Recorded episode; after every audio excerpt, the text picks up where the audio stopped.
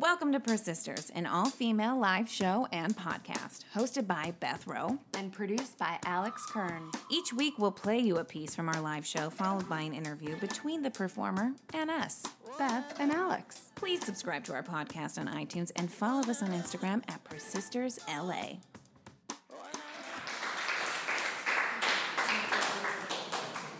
Hi, everyone. Thank you. The first thing I noticed as I came to was that I was freezing. It felt as if I were in a fucking meat locker. I opened my eyes, and with slow dawning clarity, I recognized that I was in a cell. You see, it wasn't my first time.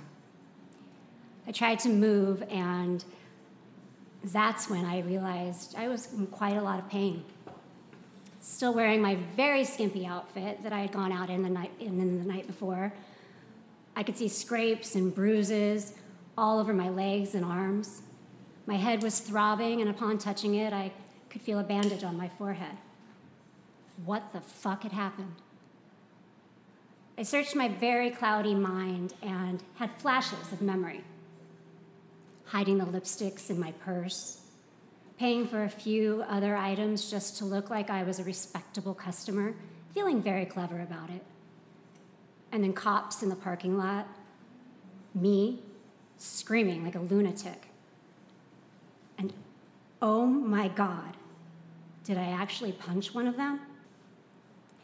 Being thrown onto the ground violently, more screaming, an ambulance. And then that was it, complete blackness. No memory or idea of how I got from there to here to this fucking freezing cell. I managed to stand up and bang on the door. When an officer finally came, I asked if I could make a phone call. I called the only person I knew who was still speaking to me and who wasn't a drug dealer or an addict.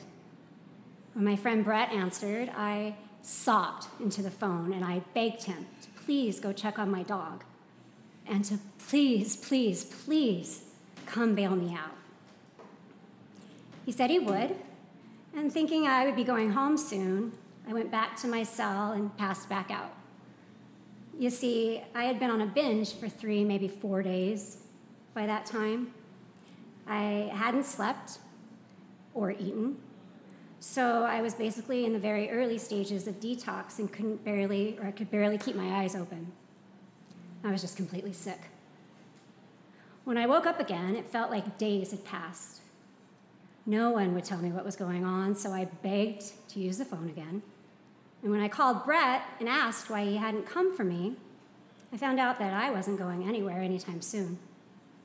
Well, not home anyway. I was in trouble. A lot of trouble. Like I said, it wasn't my first time in jail. I had been a daily user of drugs and alcohol for about 8 years at that point. And I, wasn't making the best decisions. I wasn't making the best choices.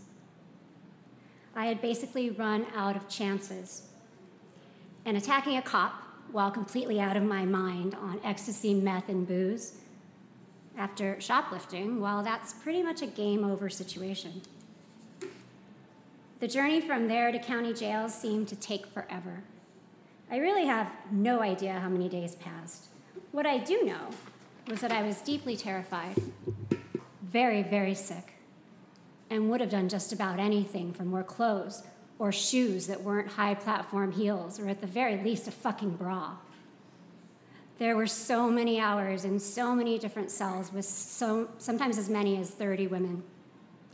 There were many bag lunches with pimento loaf or bologna and a small carton of milk.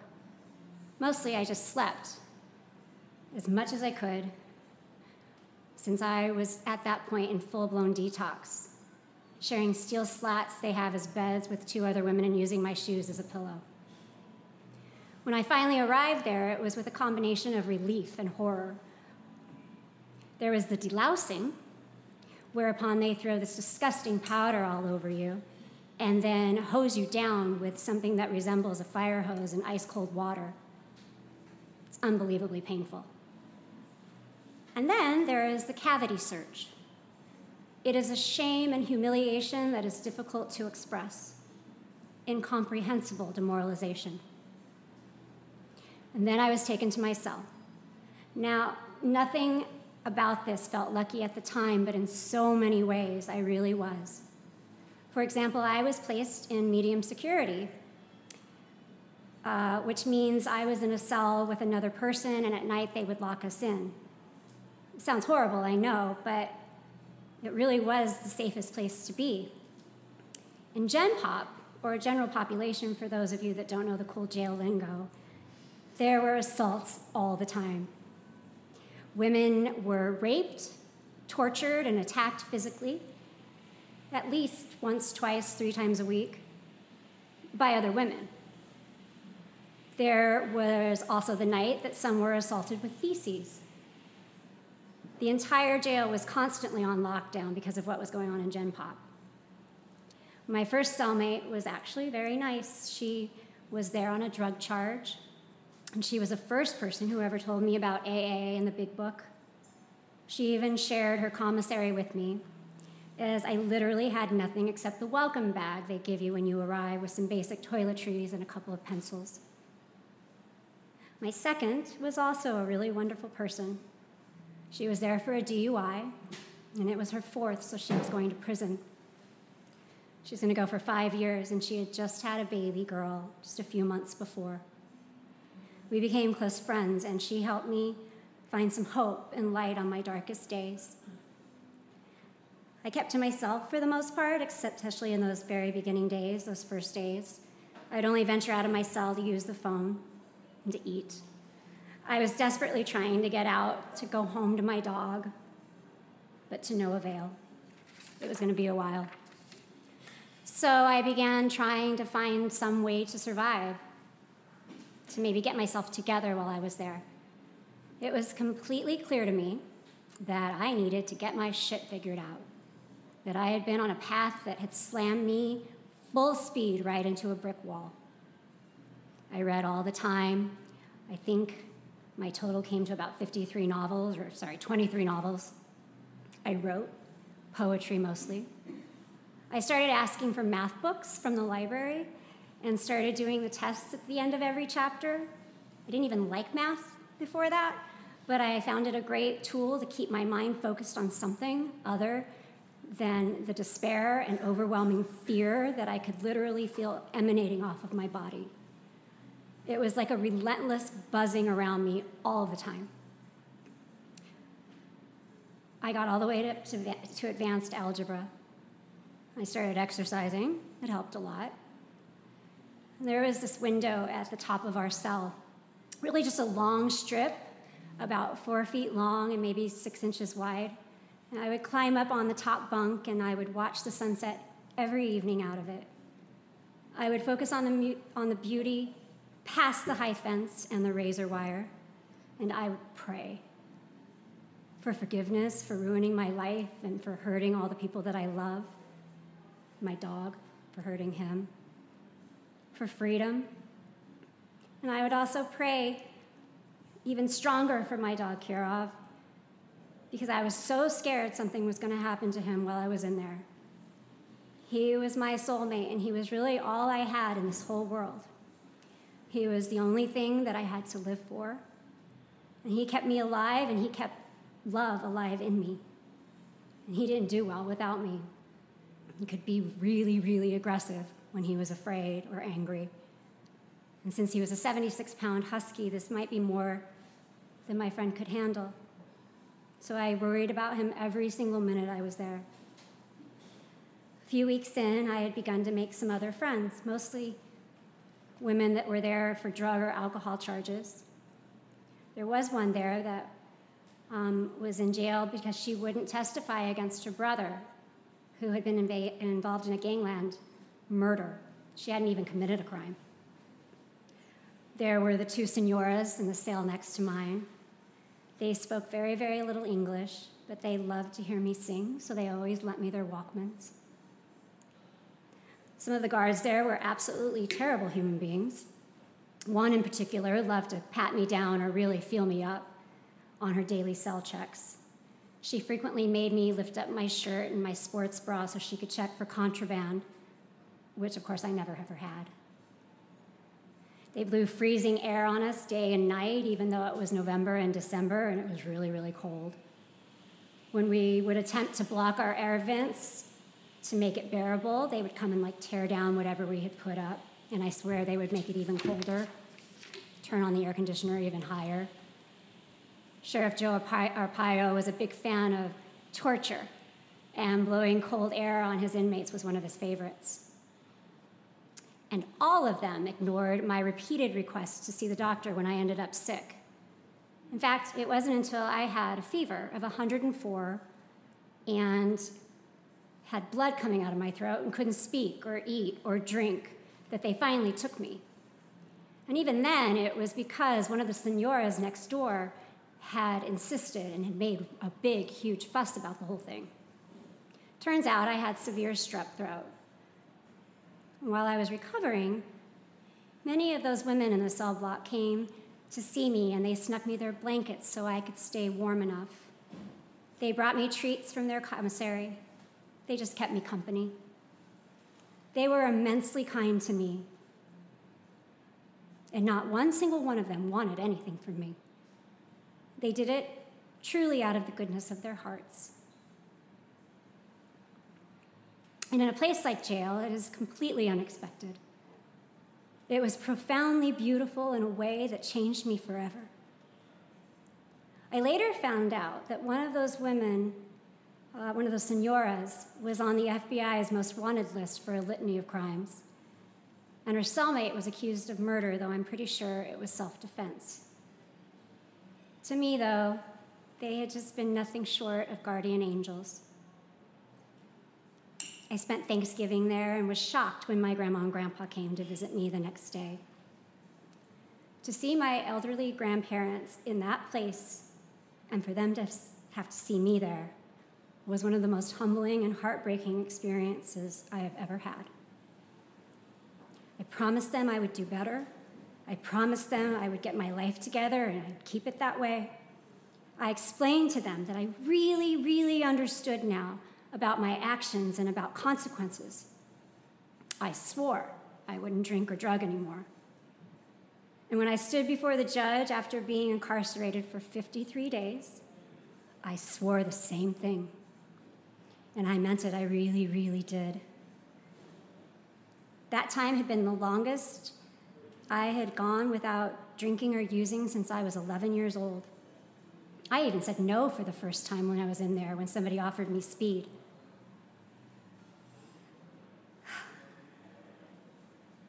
I learned that I could be good.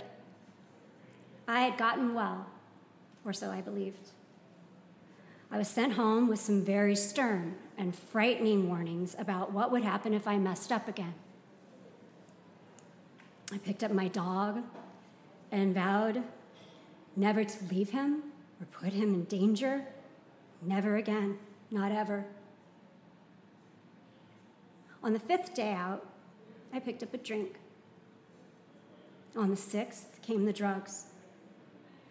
Promises and vows don't do much in the face of true alcoholism and addiction, no matter how much you mean them or how desperately you want them to be true. It took me a very, very long time to understand that.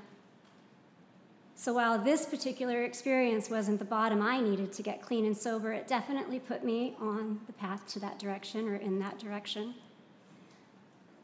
I've been thinking a lot about how I still live in many ways as though I am not free. I keep myself small and oftentimes hide away from life, from being fully alive and embracing all that it means.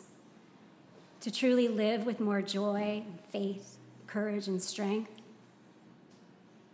I stay stuck in certain stories and habits, fears that just don't serve me anymore.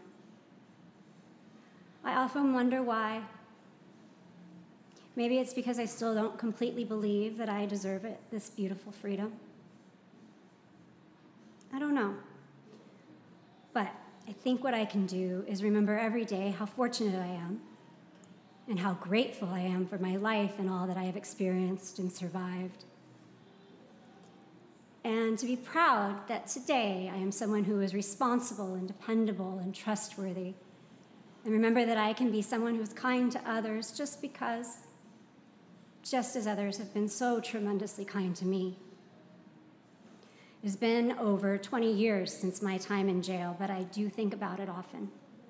Not just as a part of my story of how I came to be clean and sober these last 12 and a half years, but also I think about those women and their stories, and I wonder what happened to them.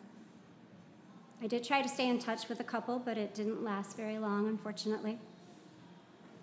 They will always be with me, though, as will my absolute clarity and understanding that punching a cop is a very, very bad idea.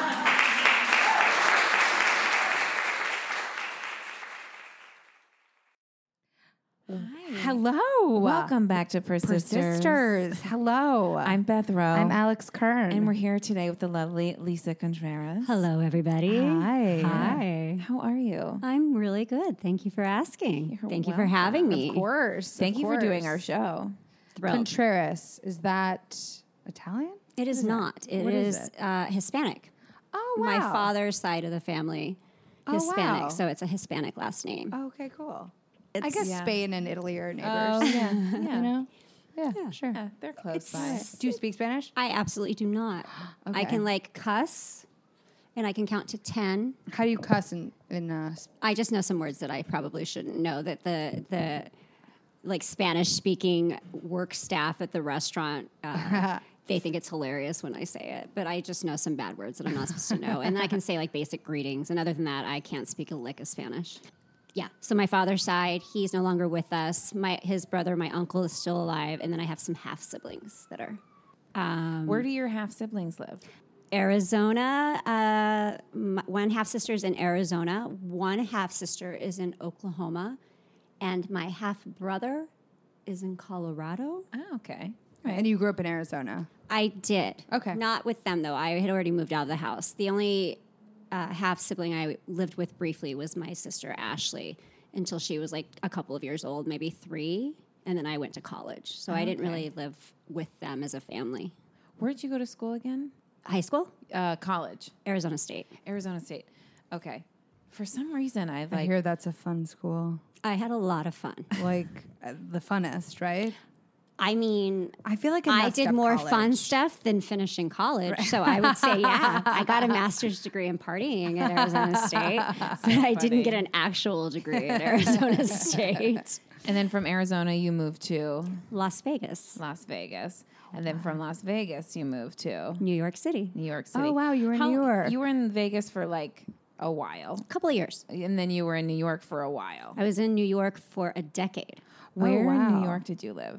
So the first few years, I was in the East Village on 10th between B and C, right by Tompkins Square Park. Oh, yes. And then briefly, more around Gramercy area, just very briefly with a boyfriend with whom I lived. And then that did not work out. I moved to Brooklyn. I lived in Windsor Terrace, Brooklyn for the last half of the decade that I was in New York. Did you love living in Brooklyn?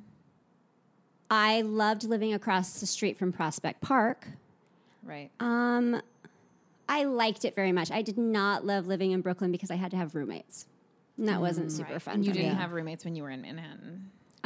No, other than the boyfriend, I did not. So the first few years I was on my own. I had a really great little deal on an apartment. My friend's family owned the building. That's amazing. They gave me a good deal. I probably took more advantage of that than I should have because I wasn't the healthiest person at that time. Then I lived with a boyfriend, and then I had to move to Brooklyn and live with not one, but 2 roommates, which was not really my jam. Yeah. It's hard as a grown person to live with people.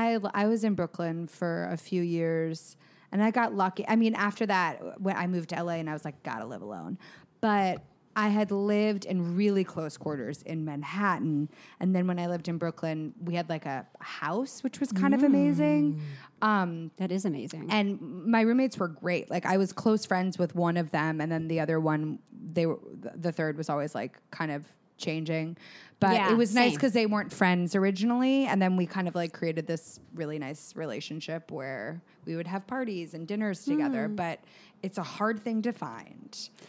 not fun having roommates. It's not. It's not really my thing. I'm an only child for the most part. I like having my space. I'm very, like, I just like having, like, be able to be who I am at home and not have to worry about other people or caring about other people's feelings. The thing I will say I loved about living in Brooklyn, since I was across the street from the park, when the weather was nice, I could ride my bike, which helped me, like, just it helped me be outside, and it helped me to move, like, go fast. And I would ride my bike for hours around that park. So that was the thing that probably saved me and allowed me to stay in New York longer, was, like, getting on my bike during, like, the spring and summer and just taking Prospect Park by storm. Like, I love that park. Around and around and around. Yeah. So I loved that. So I was able to get away a little bit. That's cool. Which I could not do in Manhattan. And then you moved to LA after that. Then I moved to LA. Okay, cool. How long have you been in LA? I have now been here, what is this? It's October. So I moved here in February of 2012. So just over 6.5 years. Okay. A long time. Yeah. It's gone really fast. It creeps LA up on you. LA goes by fast. I've been here for 3.5 years, and I still am like, I just moved here. Wait, what? I know. It's wild. I moved here 9 years ago. What? That's crazy. Yeah. I mean, I did go back to New York. I went back to New York for half of a year, and I make it sound like I was gone for 3. You do. You're like, I lived in New York. I'm like, you lived for a summer. But I went to college in New York. I know, but not the city. I lived in the city in the summers, but I didn't do, like, I wasn't like. There was an eye roll. There was isn't a really eye roll in the cities. Yeah. But it's okay, Beth. You can continue telling that story. That's why, like, I can't get it. But that's why I can't get it out of my system yet. That's why I still want to move back, because I'm still like, I want to move back with money. Well, that's really the only way to live there. Yeah, that's the only way to live there. Yeah, get out of your 20s. It's like, oh, God. My dogs are the perfect size for it. I mean, you know what I mean? You have to get it out of your system. New York is 100% out of my system. Like, I need to go visit, which I'm doing next week, as a matter of fact. Oh, nice. And get a dose of it. Lisa's leaving for New York the day that I come back. Oh, really? Yeah. We're like going to cross in the air. Maybe cross in the air. I don't know. With you, when you were, your story takes place when you were living in New York. Is that? No, my story takes place in Arizona. Oh, I didn't know that. This was long before, well, not long. It was a few years before I moved to New York. Oh. No, it was an Arizona thing. Oh, okay. Post-college. I mean, I didn't finish college, per se. I was definitely not in college at that time. I was really entrenched in my. I was very entrenched in a party scene. Right. Like, all I did pretty much day and night was drink and do drugs. Mostly do drugs. Wow. Yeah. So that, there was no school involved with that at that time. I had actually pretty much failed out of school in the beginning because I kind of came unraveled when I got to college. I wasn't, I just wasn't emotionally healthy. Sure. Had a lot of stuff that I carried into college from high school and from when I was young. And I came unraveled. And the thing that ended up kind of saving me in a weird way was finding that party life. Like, drugs and alcohol for a period of time saved me. They kind of helped me not be depressed and not be suicidal until they didn't work anymore. But that story, I was just kind of getting started in a lot of ways, like really in the scene of drinking and using. Wow. So that's how you were younger when this happened. Ish. I mean, no, I mean, I can't say that I was young. I mean, I would like to say I was really young, but no, I think, so it happened, no, I was in my late 20s. That's still, I think, like... I mean, relatively young. Yeah. You know. But, it happened, like my late 20s when it all kind of fell apart. I mean, I had been getting in trouble consistently. Yeah. For a few years prior, and then that was kind of the tipping point in a lot of ways. After that, you moved to New York. No, after that, I stayed in Arizona a little bit longer. Las Vegas. And then I moved to Vegas. Got it. I feel like we need a timeline. We do need a timeline. We're creating that. The story took place, the story that I... You could use dates. That would be great now. I'm going to use a year. I think it was the end of 1996. that story took place. Yeah. Wow. And then I dealt with the repercussions of that and all that I had to do afterwards for a couple of years. And I actually got briefly, for like 3 years, clean and sober the first time. Wow. Because of that event. Right. Which was a good thing. I mean, I was really a mess. Ended up having to go to like a treatment place. It was like this halfway house treatment place called Alice's Wonderland, if you can believe that. That in Mesa, like Arizona. I'd much rather go do drugs there than get sober. I mean, I'm not going to lie. I ended up doing some drugs there. I tripped on acid at one point there. How would you get them when you were at these treatment centers? I mean, it was an outpatient. I mean, I lived there. I had to stay there, but you can get drugs anywhere. Right. It's not like you can get drugs anywhere if you want them. I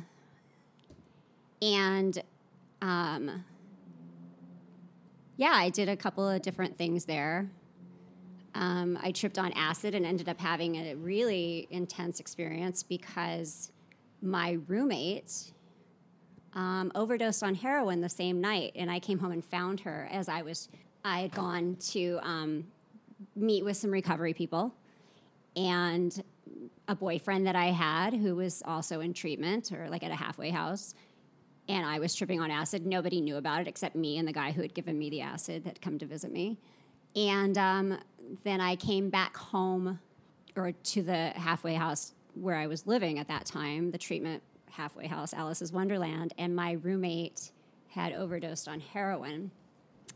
And I had to get myself together enough to call an ambulance and figure out, like, what to do because nobody was really – it was really, really scary. And it was one of the most intense experiences of my life because I was on acid. Whoa. So I wrote about it very clearly. I have a journal, and I wrote it out because I wanted to remember the whole thing. Like, I had to watch them revive her, the whole thing. Like, the whole thing. Oh, my God. On a very strong hallucinogenic. And which was fine. I tripped a lot. Like, I could handle that, but it was a lot. And I had vowed, I'm never going to do that. Like, I will never do that drug. Like, that's terrifying. I will never do that. And then, of course, that's not how it works. I eventually did do it. Just not that day or that year, but. Because it's a curiosity, right? You try one thing, then you get, like, a little bit more bold, and then you're like, I could just. I mean, curiosity, yes, but also addiction just works that way. I mean, I was always going to do it. You know what I mean? Like, being scared isn't enough when you have, like, real addiction and real alcoholism. Being scared of it or seeing something that's scary about it isn't enough to keep you from doing it. Maybe curiosity. It's also just kind of its own beast. Yeah. You know? Mm. A little bit of both. And your roommate was okay? She lived. And then the next day, she came back to pack up her stuff, and I'll never forget this ever. I went in to check on her while she was packing, and she swung her head around at me and glared at me and said, "I don't know why you saved me. You should have let me die." Oh, my God. Oh, my God. It was really heartbreaking. Have you ever heard from, no? So you. No, we lost, I know she had gone back. She was originally from New Hampshire. She was a teacher. I know that she had struggled with addiction for years. Like, she really struggled with it. And I honestly, after that, I'm not sure what happened to her. I think I tried to reach out at one point, and, I don't think I ever heard from her again. I really don't know what happened. Yeah. To her after that. Wow. I can't imagine. I feel like, I don't know. There's no way to know. I just know she really, really struggled and had it to a degree that maybe she didn't recover. I feel like you're very open about your recovery and very confident. And I realize that takes time, right? Yeah. Yeah, and absolutely. It also, like, takes, like, you being in a really healthy place. And I worked really, really. I mean, where I got sober and clean, I worked really, really, really hard at it, and it's very good recovery there in New York. It was amazing, and I have to this day a lot of the same people in my life from that time, even though I've moved, And it just, I'm just one of those fortunate ones that for today and for these last, 12 and a half years, it's taken. Like it's, you know what I mean? My recovery is strong, mm-hmm. but I don't take it for granted. And I definitely, I think confident is, I have faith in my recovery. I don't know if it's confidence per se, because I don't necessarily take credit for it. I work hard, and I stay very connected, like spiritually, and I do work, but. What do you do to, for that spiritually, like meditation or writing or? Yes, all of that. I mean, I have a very personal and faithful and grateful relationship with a power greater than myself, like a higher power, mm-hmm. which is important in any recovery, I think, regardless of what you believe spiritually. Like you have to find what works for you. Mm-hmm. And I have that, and then I have like amazing people in my life that when I'm a little off or I'm afraid or feeling vulnerable, I can talk about it very openly and honestly and feel supported, and that everything's going to be okay. Like I don't have the need to drink or use. Like I don't have any sort of compelling need or desire, and it has been that way for a really long time. I would say the first few years it was not like that. There were many times it was so hard. Like something would put me over the edge and it would be so hard. I'd be in tears and I'd call like 15 people, like 15 women in my support group and be like really freaked out and scared. Yeah. And I haven't had that to that degree in a very long time, thankfully. So I'm very lucky in that respect because not everybody has it that way, When you talk about a higher power and whatever that is, do you find that your higher power is more about like the universe as opposed to like there being like one holy? Yes. I've gotten to a place with this. I don't know if what God is. I use the term God because it's just easy. Yeah. It's just an easy term for me, and I don't get really caught up on the semantics of it. Some people do. I definitely don't believe in the same God that I was taught about in, Sunday school in a Baptist church when I was a little girl, or the God they talk about in Catholic church. I don't necessarily attach to those definitions. Mm-hmm. Anymore. When I was young, I had a very judgy version of a God, and I felt like I was not a good person, so I was being punished if bad things happened to me. You were raised Catholic, right? Mm-mm. No, I was kind of allowed to go to different churches and find different ways. I was raised Southern Baptist. My grandparents were Southern Baptist, but it was a really open-minded, weirdly, beautifully loving Southern Baptist church in northern Arizona. But they allowed me to go to church with other friends, and my father had been Catholic, and then they turned Lutheran. Like, I went to a lot of different churches. My grandparents who raised me were great about letting me explore and find what worked for me. Mm-hmm. And what I've realized is that kind of has helped me piece together now, like, my beliefs. Like, and I don't believe in a cruel God that punishes or that only loves you if you are good, which is what I believed up until probably maybe 10 years ago. And that changed because of my recovery. Like it really transformed like how I see a God or the universe or, Great Spirit or Source, whatever name we give it. Mm-hmm. I don't see it any longer as anything but loving. Right. And good. And, true. So my whole spirituality is transformed because of that. And I meditate, and I definitely pray, and I write things. I love to get to nature because that's where I feel most connected, or even just like something simple, like watching my kitty cat, like that for me is like godlike, it's just this beautiful, true experience.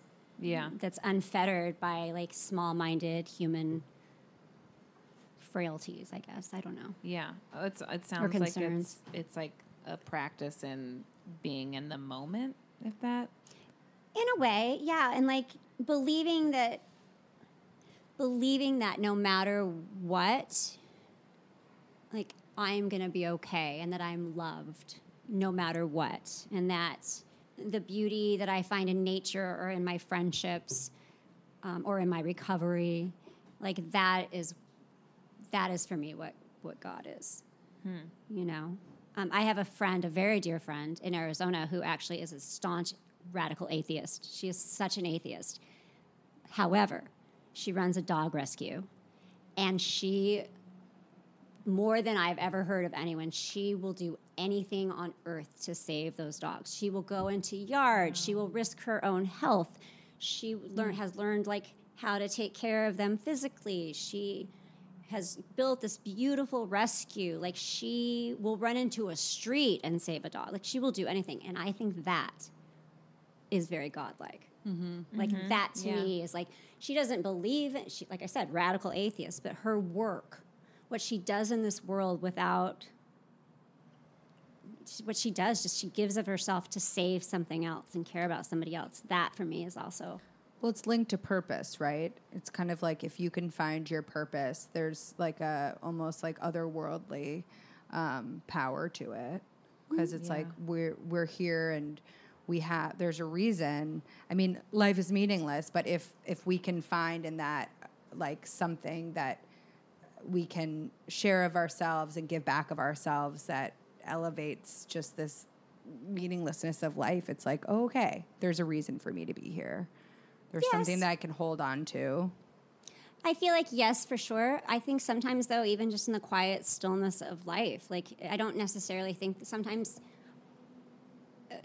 you might not on any given day be straight on your purpose or on your path of purpose or passionate about your purpose. And I feel like you can still be in touch with a power greater than you. Like that can still be. And sometimes I think maybe we're all trying to do too much to like find it.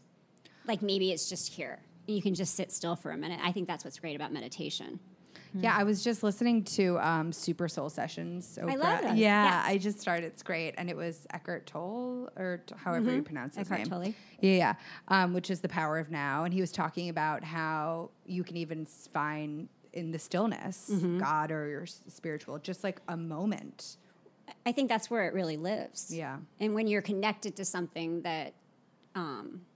is meaningful to you and you love, like that's why I use the example of like watching my kitty cat.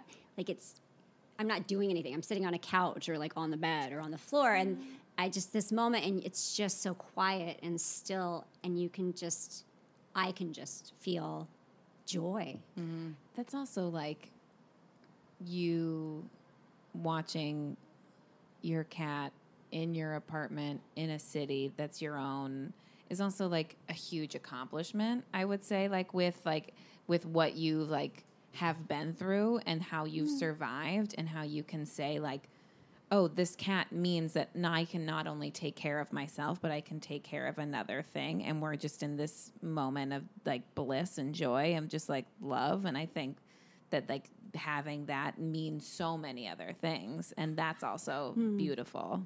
Thank you. Yeah, I agree with that. 'Cause it wasn't always able to be that person, this person. Yeah. For sure. Especially in my darker days. I mean, I've always had pets, and... You talk about your dog in your story. I do. So Peter regularly tells me that my dogs are not my actual babies, but I call them my babies because Murray essentially rescued me from just being like, it's not even like I wasn't a really irresponsible 20-something-year-old in LA. Like I was always like moving and getting stuff done, but the having something at home to like go, but like, oh, I can only be out for X amount of time. Then I turn into like a pumpkin, but really it's just, I have to like get back to take care of this thing that's wanting me to be there. Mm-hmm. And it kind of just like forced me to become a mature adult. And then I knew I think it's because my dog's a little bit like cuckoo because he's a terrier that I knew that I needed to be with somebody who also had a dog. Yeah. So they would understand. Yeah. And then it just happened. But yeah, like somebody that also wanted to just like be grounded in having that. Yeah. Are you saying you wouldn't have been with me because I don't have a dog? Correct. Yeah, clearly. I mean, the good news is I remember when you adopted Murray. And like it really terrifying. Like, yeah, but I told you, I think, I don't know if you'll remember this. I told you your heart is going to change. It's going to make your heart so big. Yeah. And it did. Yeah. Like I've seen that happen for you. And, you know, that has definitely happened for me. I have to be honest, and I am very honest about this. When I was drinking and using, which was the greater part of my adult life, I was not a good mommy to my pets. And that is the source, quite frankly, of my greatest heartbreak and my greatest shame still. Mm. And I hold it as almost a yardstick now. Like, it's always there, and I don't want it to not be there because I want to always be really clear on the person I become when I pick up a drink or when I pick up a drug. And the person I become is completely antithetical to who I really am. Who I really am is a person that I will do anything in the world for my now my kitty, Kaya. Everybody probably knows about Kaya. I talk about her all the time. And I wanted to be that for my dog that I spoke of in the story. His name is Kirov. And I had him for 11 and a half years. And quite frankly, almost his entire life, I was drinking and using. There was that 3-year period where I wasn't, and those were our greatest times, and he was the happiest. But those other years, he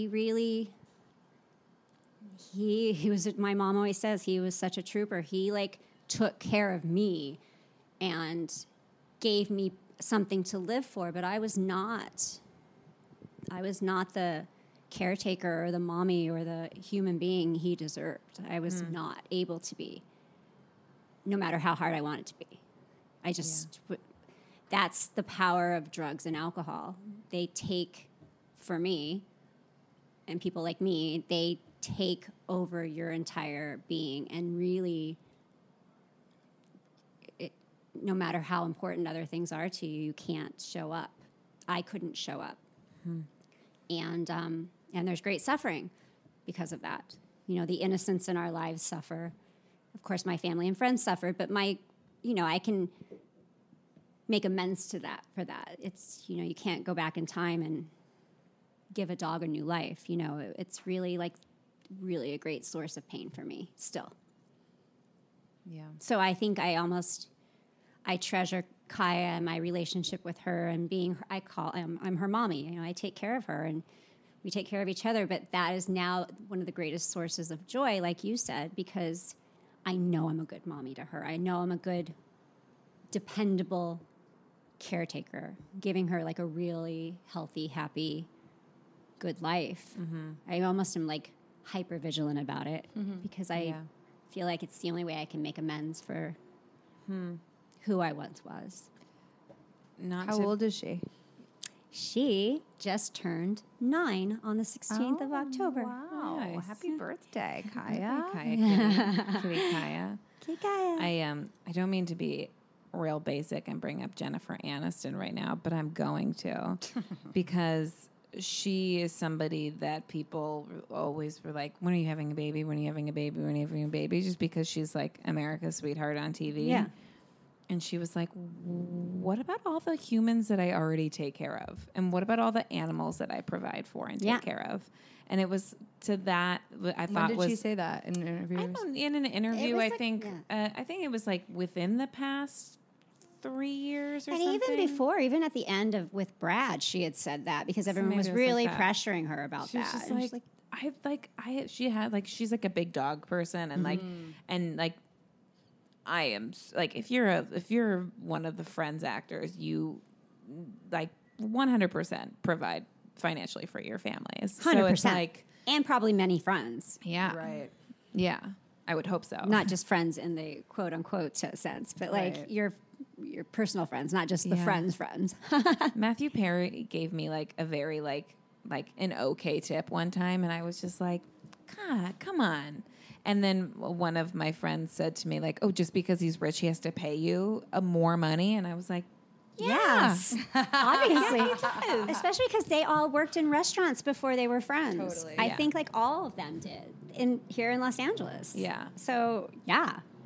A little bump up in the tip would be nice. I mean, that show's in syndication. And will be for eternity. Yeah. They've made more money today off Friends than I've made my entire life. Yeah. Today, they're making more, like right now. Just the residual. While we're having this podcast, they're making more money on Friends than we've made it. Oh, yeah. The three of us in our whole lives. If you made $1 million next year, what would you do with it? I would pay off my enormous debt. Great. I would help my parents. Great. Mm. And I would go on a really awesome trip somewhere, maybe Tahiti. Ooh, I want to go to Tahiti. I would put some in savings. I'm not completely irresponsible. And I would, you know, maybe get put a down payment on an apartment or a house or something cute like that. And I would definitely quit my restaurant job. Good for you. Yeah. And just act and write and sing full time. Creatively, what's been your most fulfilling thing that you've done? Besides being on our show. I mean, honestly, the 2 times that I've done Persisters has been amazingly, beautifully, creatively fulfilling for me. Oh, that's great. So I thank you for having me. I mean, both times I've been able to really write from the heart. Yeah. And you, Beth, especially as a friend, you've encouraged me so much and given me faith in my abilities. It's helped shift, you know, my perspective on going forth with everything else, giving me more confidence. Sure. I mean, and other than that, creatively fulfilling the most in those last few years, I will say I've done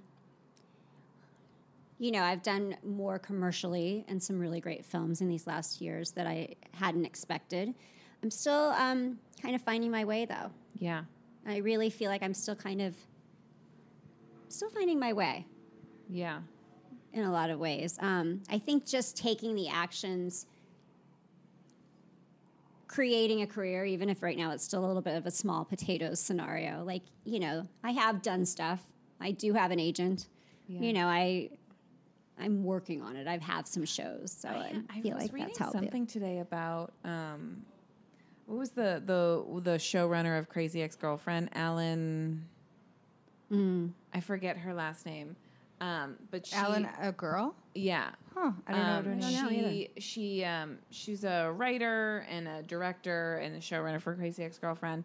And she said something like, I didn't get my first directing job until I was 47 because I kept asking. And it was like Nancy Meyers didn't direct her first movie by herself until she was 49. And there was another one. I also don't think Vera Wang started her own company until she was in her late 40s. Really? Yeah. Wow. So that's, or what was it, the 70? Oh, it was. It's another woman like another artist that didn't start becoming successful until she was in her 70s or something. Yeah. And it's just like, I love... Everyone's on their own path. Yeah. And I love... I think that's also because before you got here, Alex and I were talking about how, like, yesterday we both, like, without even speaking to each other, had really low self-esteem days about, like, where we were. And I think I talked to you about that yesterday. And it was like... And I just kind of felt like I got, like, kicked and I set myself up for it. Mm-hmm. And then we're like, oh, we should have done this when we were in our 20s. We should have done that. We should have done that. And it's like, well, we didn't. And so what are we going to do now? Right. Mm-hmm. I often feel the same way. And actually, Beth, once you said something to me that was really beautifully helpful, and you probably won't remember this, but I had said something to the degree of, you know, something about I was coming up on a birthday and I was feeling weird about it. And I felt like I hadn't really done anything yet. And when I said that, you looked at me and you said, Lisa, some would argue that you've done more in your life than most people.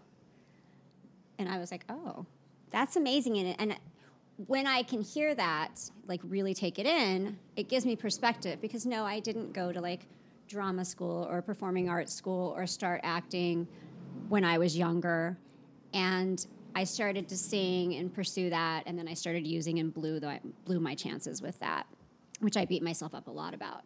But I did have like a life with real tragedy and real triumphs and real...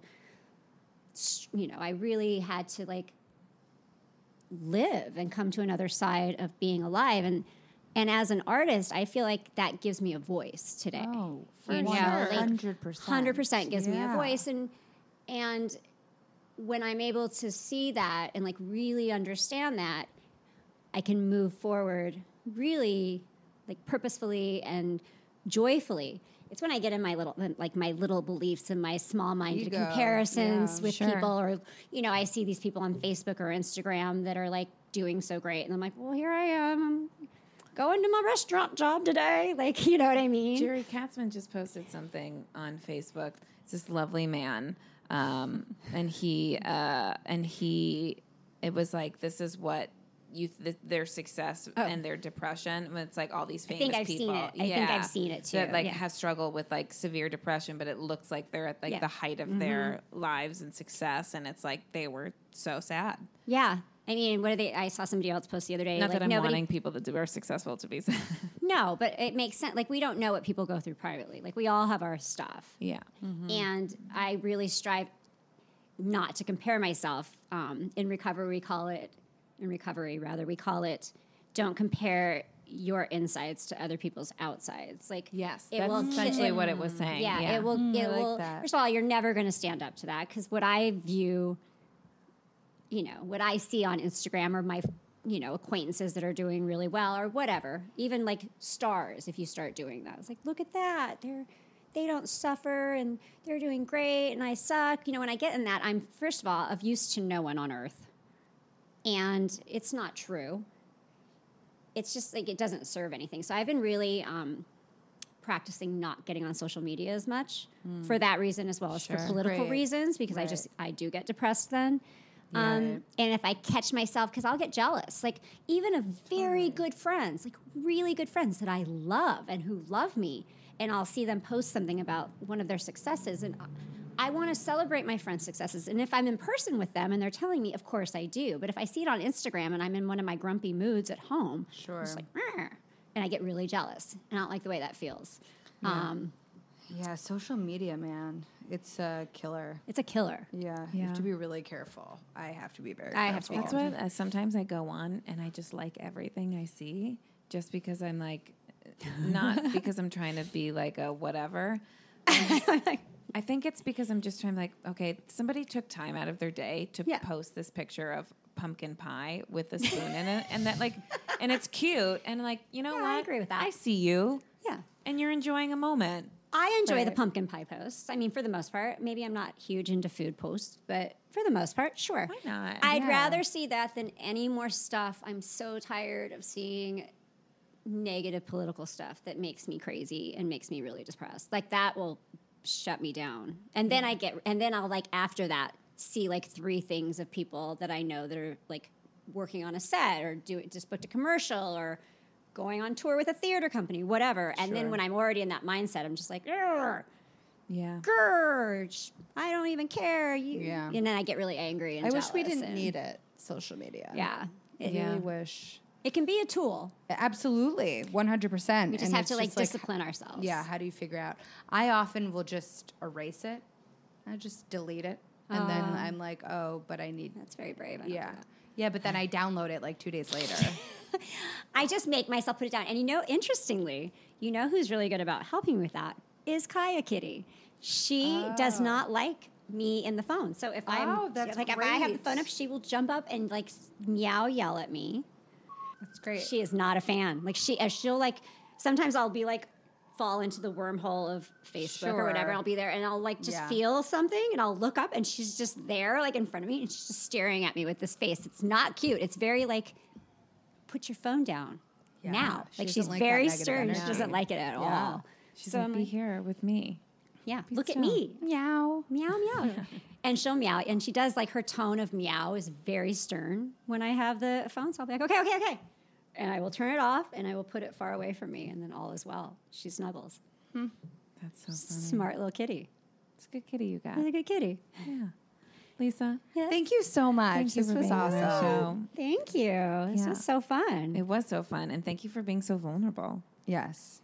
Thank you for keep sharing your story because when you did at our show, I was so moved. Yeah. Thank you. That means means a lot to me. It really does. Yeah, it's really beautiful. Who the fuck